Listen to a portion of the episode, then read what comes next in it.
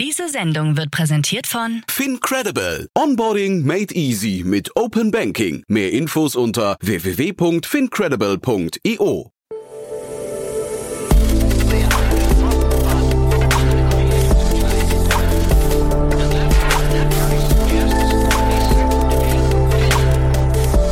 Startup Insider Daily. Interview.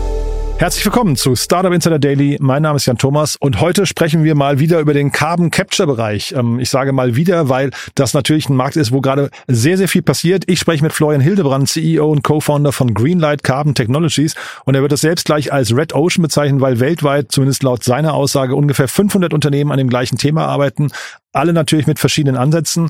Das ist aber auch gut so, denn es ist natürlich ein Thema, das die Welt braucht. Äh, Florian wird gleich die Dimension des Marktes oder vielmehr die Dimension des Problems erläutern und äh, das ist wirklich gigantisch. Deswegen brauchen wir da viel Kapital und natürlich smarte Lösungen. Und ich glaube oder vermute, eine davon ist eben Greenlight Carbon Technologies. Deswegen freut euch auf ein tolles Gespräch. Hier, wie gesagt, jetzt mit Florian Hildebrand, dem CEO und Co-Founder von Greenlight Carbon Technologies.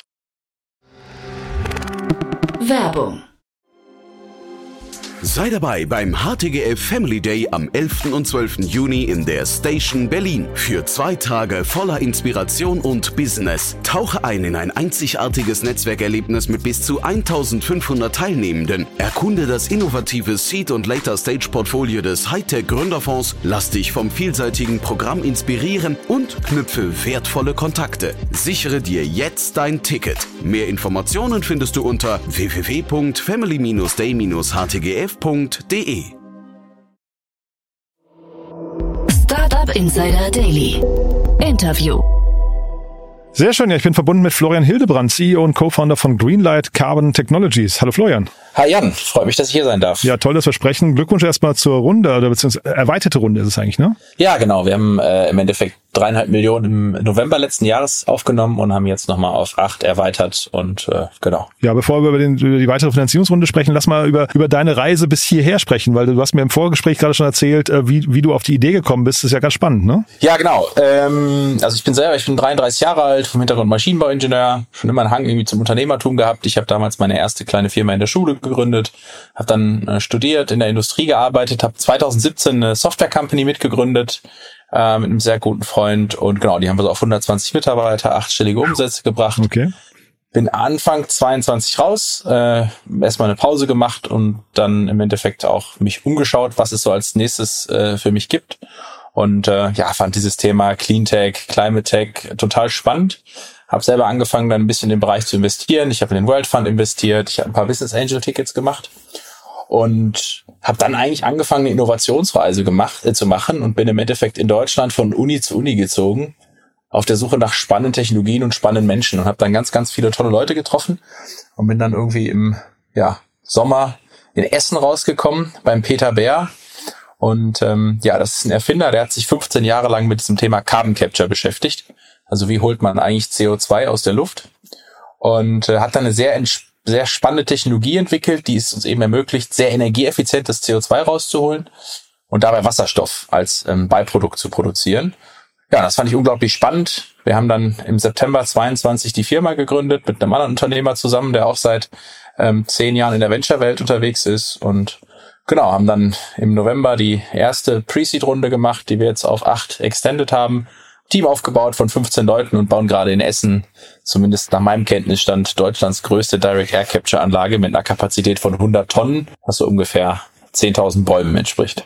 Du, bevor wir über euch sprechen, noch mal kurz zu dieser Reise. Ich finde das ja schon schon sehr spannend. Ähm, wie offen wird man denn empfangen, wenn man so als, ähm, ich sag mal, äh, erfolgreicher Gründer von Uni zu Uni tingelt und äh, nach Innovationen sucht? Ähm, also ja, ich rede da ganz gerne drüber, weil ich hoffe, dass das auch mehr Leute kopieren. Also äh, tatsächlich, ich habe mir, mir angeschaut, ich hatte eine Hypothese, was ich machen wollte. Ich habe mir damals so ein Mirobot gebaut und für mich war klar, ich wollte was Hardware-lastiges machen und etwas mit einem großen Potenzial, was natürlich auf der anderen Seite auch eine große, ich sag mal, ein großes Risiko mit sich bringt. Und habe dann Lehrstühle mir rausgesucht, die in dem Bereich unterwegs sind und habe die Leute ganz einfach angeschrieben mit dem Pitch hier, ich bin Gründer, ich habe mal Ähm, ich habe mal ein bisschen Geld verdient, ich habe ein bisschen die Idee, wie man ein Unternehmen aufbaut, ich habe Lust, mit jemandem zusammenzuarbeiten. Und tatsächlich war die Resonanz ganz gut. Ähm, meine Hypothese war allerdings auch, dass es jetzt nicht so sehr diese, ich sag mal, klassischen Gründungsunis wie irgendwie Aachen, Karlsruhe, München und Berlin sind, sondern auch die Unis, wo vielleicht nicht so ein starkes Gründerökosystem ist, trotzdem aber unglaublich starke Forschung. Und da habe ich echt gute Resonanz, Resonanz bekommen und habe da auch viele Gespräche geführt. Mhm.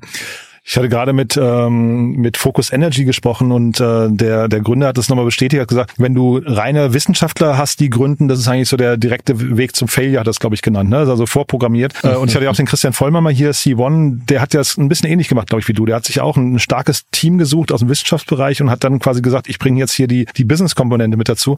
Ist das hinterher das, was so eine, was den Wissenschaftlern fehlt meistens? Ja, ich glaube schon. Ich glaube die Ausbildung. Mit Christian tausche ich mich auch regelmäßig auf. Wir ah, haben ja. auch einige gemeinsame Investoren an Bord, genau. Ähm, und ja, also ich glaube schon. Und ich glaube, dass so ein bisschen die Challenge allerdings ist dann, wie du das Team zusammenbaust, weil es sind schon unterschiedliche Welten, die Wissenschaftsseite und irgendwie die Business-Seite. Und wir haben halt so ein bisschen, unsere Geheimwaffe war halt, wir müssen noch jemanden dazwischen holen im Gründerlevel, mhm. der ähm, so ein bisschen die Brücke schlägt. Und was wir auch gemacht haben, wir haben eigentlich ein sehr erfahrenes Team. Also wir haben jetzt nicht so, ich sag mal, frische, wie der Christian eigentlich auch, nicht so frische Uni-Absolventen, sondern dann doch irgendwie einen erfahrenen Wissenschaftler und irgendwie zwei recht erfahrene Gründer. Aber auf jeden Fall. Also ich glaube, das kann schon eine absolut explosive Mischung sein, so wie wir das aufgesetzt haben. Aber auch beim Christian. Und was hat dich jetzt gereizt an dem ganzen Thema, so Carbon Catcher? Also ich glaube halt, dass es eine unglaublich wichtige Technologie ist, an der wir nicht vorbeikommen können. Und ich sage immer, das ist so ein bisschen der Torwart. Ähm, wir müssen Emissionen reduzieren und äh, wir müssen äh, auf jeden Fall grüne Energien ausbauen. Es wird aber am Ende ähm, nicht reichen und wir werden auch langfristig CO2 aus der Luft holen müssen. Ähm, und äh, ja, das Problem ist nur, dass der Torwart immer mehr Aufgaben bekommt. Also jedes Jahr nehmen die Ziele für CO2-Capture zu. Ähm, und äh, ja, deswegen, wir sind mittlerweile, glaube ich, bei 10 bis 15 Gigatonnen im Jahre 2050 von einem Jahr waren wir noch mal so bei, waren die Vorhersagen so bei drei bis fünf, also auch das nimmt radikal zu. Ähm, Genau, und ich fand diese Technologie unglaublich spannend. Also diese Kombination CO2 und Wasserstoff ähm, fand ich unglaublich spannend. Und dann habe ich gesagt, okay, ich muss jetzt alles stehen und liegen lassen und mich nur noch damit darum beschäftigen. Ja. Das heißt, die Anforderungen vom, also marktseitig werden größer skalieren im Prinzip. Kann denn die Technologie von euch oder generell, die am Markt äh, verfügbar ist, kann die mitskalieren? Also aktuell noch nicht. Ähm, es gibt eigentlich drei, ich sag mal, größere Firmen in dem Bereich, die vor ein paar Jahren gestartet haben. Ganz prominent ist die Firma Climeworks, die eine Anlage haben in Island, die so 4000 Tonnen im Jahr captured. Mhm. Und wenn man mal diese 4000 Tonnen oder 4 Kilotonnen auf die 4 Gigat, äh, auf die 10 Gigatonnen hochlegt, also ne, wirklich Milliarden Tonnen, dann sieht man, dass wir da echt noch eine weite Reise zu gehen haben. Die haben dafür neun Jahre gebraucht. Unsere Wette ist eben, dass wir ähm, ja ganz schnell Skalierbarkeit in der Technologie beweisen müssen. Und wir haben angefangen, wir sind ja jetzt erst neun Monate alt und wir haben gesagt, okay, wir haben jetzt 15 Jahre Forschung hinter uns, wir müssen das sofort groß bauen und haben uns entschieden, ähm, einen Demonstrator zu bauen, der irgendwie auf der Größe von zwei Parkplätzen ähm, äh, mit irgendwie siebeneinhalb Meter hoch äh, im Endeffekt jetzt hier in Essen bei uns entstehen wird und haben dafür nur Standardkomponenten genutzt. Wir haben gesagt, wir lassen das ganze Engineering und Design und so weiter sein. Wir gucken einfach, welche Komponente kommt möglichst nah an das ran, was wir bauen müssen und das kaufen wir. Und das hat uns jetzt ermöglicht, halt sehr schnell diese Technologie großskalig ähm, zu bauen und dann hoffentlich damit zu lernen, wo die Schwachstellen sind, die andere und Unknowns rausfinden. ähm, und dann ist natürlich klar das Ziel, dass das ganz, ganz groß zu bauen. Aber es gibt so ein paar, ich sag mal, Hebel bei uns im Markt, die ganz wichtig sind. Das eine ist das Thema OPEX, wie günstig kannst du das Ding fahren? Und das zweite, was gefühlt im Markt doch ein bisschen unterschätzt wird, ist das Thema CapEx. Ähm, und da haben wir bei den Modellen der anderen, wenn man sich mal so ein bisschen anschaut, was die Leute veröffentlichen und was am Ende für Zahlen da rauskommen können, sehen wir da eine große Baustelle. Und das haben wir uns so zur Aufgabe gemacht, zu sagen, das muss halt einfach, jede Komponente muss halt extrem günstig sein. Sonst kommen wir niemals in eine Range, dass das wirklich preislich auch skalierbar ist, dass man das wirklich im großen Stile betreiben kann. Wie lange braucht ihr, um diese Beweisführung herzustellen? Also ob das jetzt CapEx Light, weiß gar nicht, wie, wie nennt man sowas dann hinterher, also irgendwie bezahlbar wird das Ganze?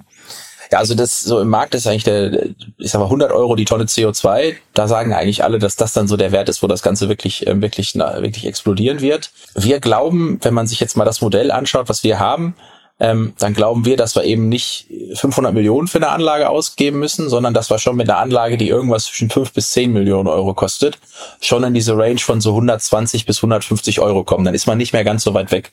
Mhm. Und das glauben wir, dass wir das durchaus in den nächsten Jahren schaffen können. Für dieses Jahr ist jetzt der Fokus, die Anlage zu Ende zu bauen und die Technologie zu beherrschen. Also wir haben jetzt schon die Beweisführung der CAPEX auf der sagen wir, 100 Tonnen Skala und auch auf der OPEX. Die haben wir, würde ich sagen, da sind wir auf einem guten Weg wir haben halt noch keine Kontrolle über den Prozess. Also das ist jetzt so das, was wir jetzt Ende des, bis zum Ende des Jahres, vielleicht irgendwie Anfang nächsten Jahres erreichen wollen, dass wir die Technologie beherrschen und wirklich auch sagen können, okay, wir schalten das Montags und Dienstag an und wir wissen, was passiert, wenn der irgendwie CO2, äh, CO2-Partialdruck oder die Luftfeuchtigkeit rauf und runter gehen, dann wissen wir einfach, was wir damit tun müssen.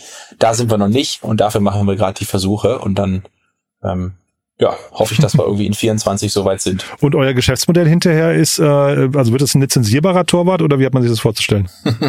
also es gibt drei Möglichkeiten, das zu, das zu machen, wenn diese, ich sag mal, modulare Wette aufgeht, wenn wir es wirklich schaffen können, ich sag mal, mit so einer Anlage, die dann irgendwie fünf Millionen kostet, ähm, schon profitabel zu sein, was den CO2-Preis angeht, dann kannst du, glaube ich, anfangen, modular das Ganze zu produzieren und erstmal Anlagen zu produzieren, darüber dann Reifegrad in der Technologie aufbauen, also von TRL 5, 6 auf irgendwie 9 zu kommen und dann in der Lage sein, größere Anlagen zu bauen, die du nicht mehr nur mit EK finanzierst. Ähm, das heißt, das ist so ein bisschen das Modell, kleine Anlagen verkaufen, um dann große Anlagen zu bauen und sicherlich irgendwie Lizenzgeschäft auch noch on top. Ähm, genau, aber jetzt im ersten Schritt geht es erstmal darum, kleinere Anlagen zu bauen und die erstmal in den Markt zu verkaufen. Und da haben wir einen recht hohen Demand gesehen. Die Finanzierungsrunde ist ja eine Pre-Seed-Runde immer noch, ne? Demnach. Also, und das ist ja schon, schon spannend, wenn ihr da irgendwie neun Monate nach, nach äh, Gründung acht Millionen einsammelt im Rahmen der Pre-Seed. Ähm, zeugt das vom Modell oder war es jetzt eher so, dass ihr euch zu wenig entwickelt habt seit der Pre-Seed-Runde und man deswegen das noch hinten dran äh, geflanscht hat? Äh, nee, hat keiner hingeguckt. Nee, ähm, nee ähm, also ich würde sagen, eher, es ging darum, dass wir eben halt äh, gelernt haben, dass wir noch schneller sein müssen. Ähm, und äh, das ist so ein bisschen aus dem Vertrauen der Investoren eigentlich rausgekommen. Ähm, wir haben damals mit dreieinhalb Millionen Euro, auch das war ja schon eigentlich eine recht große Pre-Seed. Stimmt. Und haben festgestellt, dass ähm, wir an einigen Stellen noch mehr Flexibilität brauchen. Wir sind damals mit einem Juniorenteam gestartet, haben dann recht schnell gelernt, okay, wir müssen eigentlich jeden Junior mit einem Senior koppeln, haben dann extrem erfahrene und extrem seniore Leute geheiert und haben einfach gemerkt, wir brauchen diese Flexibilität nach vorne hin, dass wenn wir ein Problem entdecken, weil diese Unknown Unknowns eben sehr, sehr großer Faktor eigentlich ist, ähm, dass wir dann einfach schnell reagieren können und sagen, okay, da holen wir einen der Top-Leute, die uns da helfen können, das Problem zu lösen. Und haben gesagt, wir brauchen da noch ein bisschen Flexibilität. Plus, wir brauchen etwas Zeit für Dinge, die vielleicht länger dauern. Also, seit wir diese Reise gestartet haben, ist echt von zehn Problemen, die wir hatten, konnten wir irgendwie neun sofort lösen ähm, und sind auf einer absoluten Welle geritten. Und irgendwann wird der Punkt kommen, wo das vielleicht nicht mehr so ist, wo wir dann von den zehn Themen nur noch zwei gelöst bekommen. Mhm. Und dafür wollten wir ein bisschen Puffer haben. Plus, und das ist der letzte Punkt, das Thema ähm, Grants, also ähm, ähm, sozusagen Förderung spielt eine große, große Rolle in unserem Markt. Und da sind leider in Deutschland die Zeitleisten extrem lang. Also drei bis sechs Monate, um so ein Konsortium zu bauen. Also verschiedene Leute, die dann irgendwas gefördert bekommen. Dann stellt man einen Antrag, der dauert vielleicht drei Monate mit der Erstellung. Da muss man äh, zwölf Monate auf ein Approval warten und dann dauert es nochmal drei bis sechs Monate, bis Geld fließt und man hat dann eine Roadmap festgelegt für drei bis vier Jahre. Also extrem lang, passt gar nicht zur radikalen Innovation. Aber um überhaupt da reinzukommen, dass wir dann die Gelder äh, bekommen können, haben wir gesagt, okay, wir müssen jetzt auch da nochmal ein bisschen aufkommen, um dann in die Förderprojekte, die wir jetzt wo wir uns jetzt für beworben haben, dann da auch reinlaufen zu können. Mhm. Wenn du sagst, äh, von zehn Problemen neun gelöst, heißt ja eins nicht gelöst. Welches ist das? das war jetzt eher so, ich sag mal salopp gesagt, generell. Also ich würde einfach sagen, was ich damit sagen wollte, bisher lief es einfach sehr gut. ja, dachten wir schon. Ähm, Aber genau, hätte sein können, es gibt irgendwie ein konkretes Projekt, wo du sagst, oder Problem, wo du sagst, da, das wissen wir noch nicht genau, wie wir es schaffen. Nee, also wir haben tatsächlich operativ arbeiten wir mit so einer, wir nennen das ähm, Inhibitors to Scale Liste. Das heißt, wir schauen uns regelmäßig an, äh, was sind sozusagen die Probleme, die wir haben. Und dann unterscheiden wir das in, okay, äh, da haben wir schon eine Idee, was wir machen können. Äh, zweiter Bereich, wir haben da ein Problem, wir haben noch keine Ahnung, was wir irgendwie da machen können. Und der dritte Bereich so ein bisschen, das ist ein Bereich, da glauben wir, das sind noch ein paar Probleme, die wir heute noch nicht kennen da gibt's jetzt nicht irgendwie das eine große Problem, wo wir sagen würden, das kriegen wir überhaupt nicht in den Griff. Mhm. Es ist einfach eine, eine Liste an Themen, die wir versuchen strukturiert in unseren Sprints abzuarbeiten. Nee, weil du hast ja eben zweimal schon Unknown Unknowns hier Rumsfeld äh, zitiert und ich hätte fast gedacht, in eurem Bereich müsste ja eigentlich alles Unknown sein, oder? Oder gibt's da auch Known, äh, Known Knowns? Ja, also dadurch, dass wir auf 15 Jahren, 15 Jahren Forschung aufsetzen und der Peter gerade halt einfach ganz, ganz viel schon durchdacht hat, mhm. ähm, sind es, glaube ich, Bereiche, wo wir einfach äh, etwas weicher, weiter sind und die Komponenten, die wir nutzen, also ich habe ja gerade auch gesagt, dass wir alles, was wir machen, eigentlich basiert auf Komponenten, ähm, also wir mussten dafür nichts mehr entwickeln auf der Komponentenseite, sondern mhm. das kann man so am Markt kaufen und wir brauchen keine Step-Innovation. Mhm. Ähm, solange wir in dem Bereich sind, dass wir sagen können, hey, diese Komponenten reichen und wir stellen nicht an irgendeiner Stelle fest, oh, das passt doch nicht, da brauchen wir nochmal drei Jahre Innovation, weil irgendeine Membran oder irgendein, keine Ahnung, Material jetzt noch nicht da ist, das sehen wir bisher nicht. Deswegen glauben wir, dass wir in einem doch Feld sind, was etwas schneller auch von der Entwicklung geht, jetzt im Vergleich wie zum zum Beispiel zu irgendwie kalter Fusion oder so. Ähm, aber ja, es gibt auf jeden Fall noch Themen, gerade, ich würde sagen, in diesem Bereich der Betriebs, Betriebstemperaturen. Also wir wissen, dass wir die Technologie von 0 bis 60 Grad fahren können, aber dann gibt's halt eben verschiedene Faktoren. Was ist dann, wenn die Luftfeuchtigkeit zunimmt, abnimmt, ja, wenn dann irgendwie auch in der Umgebung vielleicht dann irgendwie mehr Niederschlag kommt. Ja, es ist ein wässriges System, es steht draußen, was passiert da mit dem ganzen System, also Pollenflug oder so. Das sind alles noch so Themen, wo wir sagen, da könnten Sachen sein, die wir jetzt noch rausfinden müssen. Und was bedeutet das dann für unser System? Investoren fragen ja immer zum einen Why you, ne? das, das verstehe ich bei euch natürlich, ähm, aber dieses Why now, ist das jetzt nur, weil Florian und äh, Peter sich zufällig in Essen getroffen haben oder ist das, weil die Technologie gerade an einem Punkt ist, äh, wo bestimmte Faktoren, externe Faktoren, irgendwie Entwicklung und so weiter, gerade irgendwie das Ganze begünstigen? Ja, also der Zeit für Direct Air Capture ist, würde ich sagen, jetzt, also wahrscheinlich vor zwei Jahren bis vielleicht noch irgendwie die nächsten ein, zwei Jahre. Jetzt entstehen gerade diese ganzen Firmen global. Ich würde sagen, wir haben jetzt bestimmt 500 Firmen weltweit oder 500 Teams, die sich mit dem Thema Direct Air Capture auseinandersetzen. Gott sei Dank. Ich meine, das ist natürlich irgendwie ein Red Ocean Markt auf der einen Seite, auf der anderen Seite sind das alles Leute, die mit irgendwelchen Laborapplikationen da stehen äh, und jetzt entweder ein bisschen weiter oder ein bisschen vor uns sind. Äh, und ich glaube, als Menschheit brauchen wir das. Ähm, deswegen die Zeit ist auf jeden Fall jetzt und man sieht auch einfach gerade jetzt durch die extrem schneller äh, zunehmenden Klimaauswirkungen, dass wir da was tun müssen. Und ich ja gerade schon mal eingängig sagte, also leider werden die Ziele für Direct Air Capture jedes Jahr ein bisschen erhöht. Das ist natürlich schön, weil der Markt ein bisschen größer wird. Das bedeutet aber einfach, dass wir mit den anderen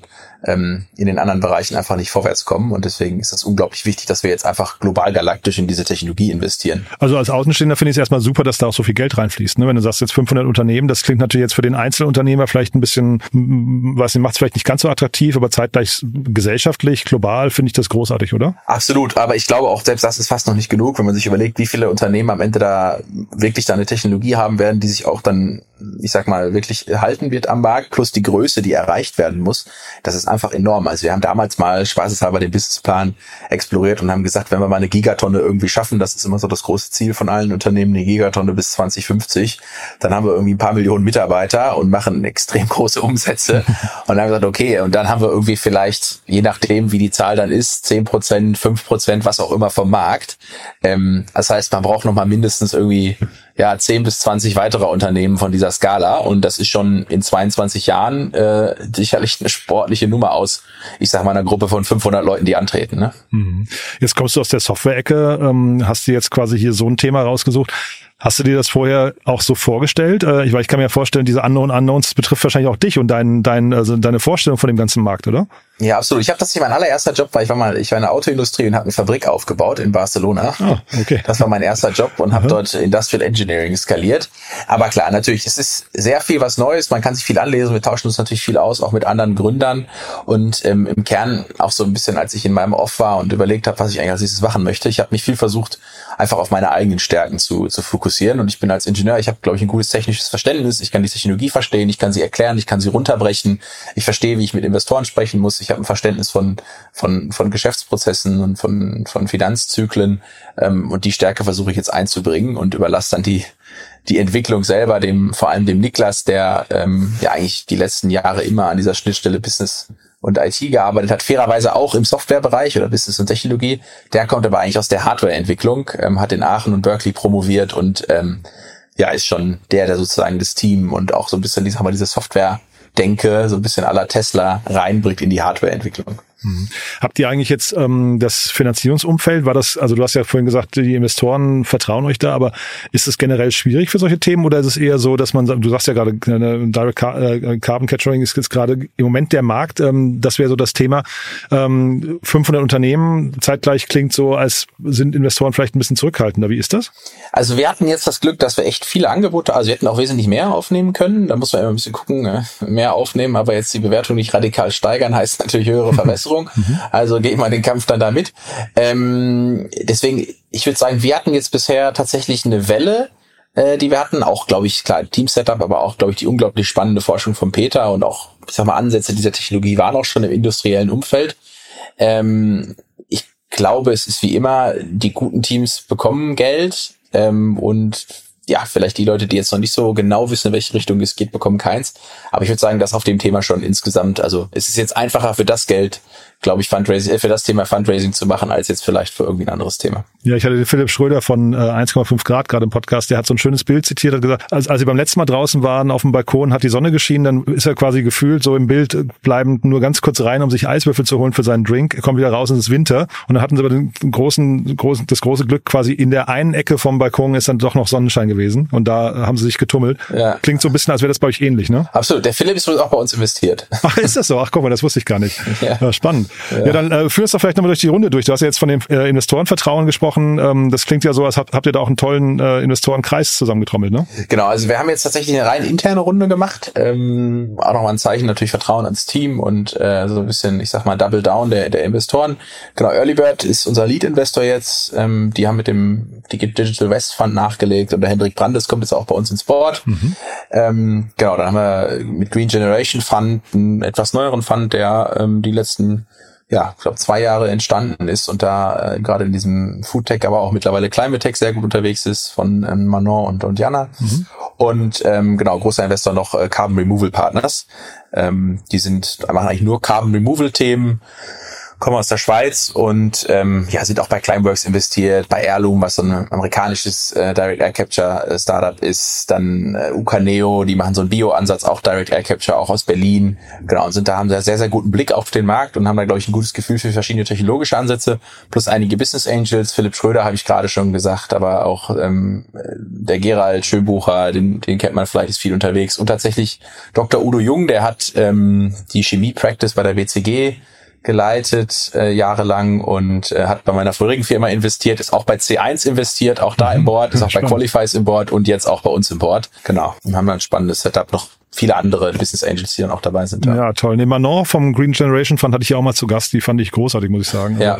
Also, äh, auch das ein, ja. also Early Bird kennt man natürlich, aber die sind ein bisschen unbekannter, deswegen vielleicht da. Verlinken wir auch nochmal in den Show Notes. Ist, glaube ich, ein, ein toller Podcast nochmal zum Nachhören. Das heißt, für euch ja. jetzt ähm, bis zur nächsten Runde, was muss passieren? Ja, also ich glaube, also ich wir sagen, es gibt wahrscheinlich ähm, so zwei große Themen, die wir jetzt, oder drei große Themen, die wir jetzt irgendwie irgendwie machen müssen. Das eine ist ähm, das Thema Team, also wo sind jetzt die Unknown Unknowns und wen brauchen wir noch dafür? Das zweite ist das Thema ähm, ja, Technologie äh, beherrschen. Und ähm, dann wird sicherlich eine Welle kommen, wenn wir sagen, okay, jetzt wissen wir genau, was wir tun müssen von einer kleinen Entwicklung, wo wir dann sagen, okay, die und die Komponenten müssen wir jetzt doch nochmal in-house entwickeln, weil wir darüber noch weitere Effizienzgewinne bekommen können. Ja, und dann ist eigentlich der dritte Punkt äh, tatsächlich Klärung des, was ist denn jetzt eigentlich der konkrete Go-to-Market? Also ich glaube nach wie vor, dass das immer noch in unserer Phase ein Te Technology Risk ist und kein Market Risk. Also es gibt einen Markt für CO2 und es gibt auch einen Markt für Wasserstoff. Ähm, die Frage ist, wie tackelst du den Markt? Und das ist jetzt so eine Sache, die jetzt als nächstes ansteht. Und dann gibt es wahrscheinlich den Ansatz, baut man jetzt erst groß, baut große Anlagen oder baut man irgendwie kleiner, modularer. Das hängt natürlich auch ein bisschen davon ab, was wir jetzt an der Technologie lernen. Und ähm, ja, dann raisen wir entweder eine Runde, um zu sagen, jetzt skalieren wir vielleicht die Produktion und bauen mehrere Anlagen, oder wir raisen eine Runde, um zu sagen, nee, wir entwickeln jetzt eine große Anlage und wollen die bauen. Ähm, das wird sicherlich sich dann die nächsten zwei Jahre entscheiden. Sehr spannend, ja. Dann vielleicht letzte Frage, wer darf sich melden bei euch? Ähm, also Investoren wahrscheinlich gerade nicht, aber Mitarbeiter, Mitarbeiter wahrscheinlich? Genau, absolut. Äh, Mitarbeiter, Mitarbeiterinnen, ähm, genau, super spannend. Also gerade ähm, im, im, chemischen Bereich, technologischen Bereich, auf der Elektrolyse-Seite ähm, suchen wir Leute, aber tatsächlich jetzt auch ähm, äh, Commercial, also Business Development. Und das andere ist, wir suchen Corporate Partners für erste Piloten. Also wenn da jemand mhm. sagt, okay, Technologie, die noch nicht komplett marktreif ist, aber das Potenzial erkannt wird, warum wir das brauchen, dann ist das eine unglaublich spannende Sache für uns. Wer könnte das sein im Corporate-Umfeld? Ja, das sind Innovationsmanager oder oder ich sag mal Leute, die ähm, in Firmen, chemischen Unternehmen unterwegs sind, Energieunternehmen oder selbst irgendwie in so Getränkehersteller. Also eigentlich alle Leute, die irgendwas mit CO2 nicht nur als Emission, sondern auch als Rohstoff machen können. Also Power to Chemicals, Power to Fuels oder ähm, irgendwie in Getränken als Kohlensäure. Dann ist das spannend für Pilotprojekte. Sehr cool. Du Florian, das hat mir großen Spaß gemacht. Ähm, ja, haben wir was Wichtiges vergessen aus deiner Sicht? Ähm, nee, ich glaube nicht. Also ebenfalls sehr cool, dass ich hier sein durfte. Toll, dann würde ich sagen, wir bleiben in Kontakt. Wenn es Neuigkeiten gibt bei euch, sag gerne Bescheid, ja? Ja, das machen wir. Cool. Also bis dann. Ciao. Bis dann. Danke. Ciao. Startup Insider Daily. Der tägliche Nachrichtenpodcast der deutschen Startup-Szene. Ja, das war Florian Hilbrand, CEO und Co-Founder von Greenlight Carbon Technologies. Ich fand's cool, muss ich sagen. Hat mir großen Spaß gemacht und ich fand's super inspirierend, muss ich sagen. Diese Brücke zwischen Business und Wissenschaft, das ist ja genau dieses Thema, was wir hier immer wieder propagieren, wo ich auch immer wieder nachfrage, was ja eigentlich eine super Stärke des Standortes Deutschland sein könnte, was aber noch, glaube ich, zu wenig gelebt wird. Deswegen eine tolle, inspirierende Blaupause, finde ich, die Florian uns da gerade gezeichnet hat. Ich hoffe, es hat euch auch gefallen. Wenn dem so sein sollte, gerne weiterempfehlen. Vielleicht kennt ihr Menschen, die nicht wissen, woher sie ihre Ideen bekommen können. Dann sollten sie vielleicht genau mal so eine Reise machen, wie Florian sie getan hat, von Uni zu Uni tingeln, dann vielleicht ist das hier eine tolle Folge, um sich inspirieren zu lassen. Und falls ihr Corporates kennt, die für Case Studies zu haben sind, die mit Greenlight Carbon Technologies in die äh, Forschung und Umsetzung, in die Prototypenphase gehen möchten, dann wahrscheinlich auch am besten bei Florian melden, denn das klang so, als wäre das quasi das nächste große Thema. Und dann natürlich Talente, Florian hat es angesprochen, wer sich melden kann. So, das war's von meiner Seite aus. Kurz der Hinweis auf unsere Plattform. Ihr wisst, wir bauen Deutschlands größtes Verzeichnis für die deutsche Startup-Szene mit allen Startups, die man kennen sollte. Nach und nach wird das wirklich, glaube ich, ein riesengroßes Verzeichnis, auch mit sehr, sehr vielen Details, wie zum Beispiel die Investoren von Startups, aber auch die Podcasts, Nachrichten, Jobboards und so weiter. Also alles immer verknüpft mit dem Profil der Unternehmen. Deswegen schaut euch das mal an unter www.startupinsider.de. Bin mir fast sicher, es wird euch gefallen. Und wenn nicht, teilt uns gerne mit, was euch fehlt, warum es euch nicht gefällt. Wir freuen uns auf jeden Fall immer über konstruktives Feedback. So, das war's von meiner Seite aus. Euch einen tollen Tag und vielleicht bis nachher oder ansonsten bis morgen. Ciao, ciao.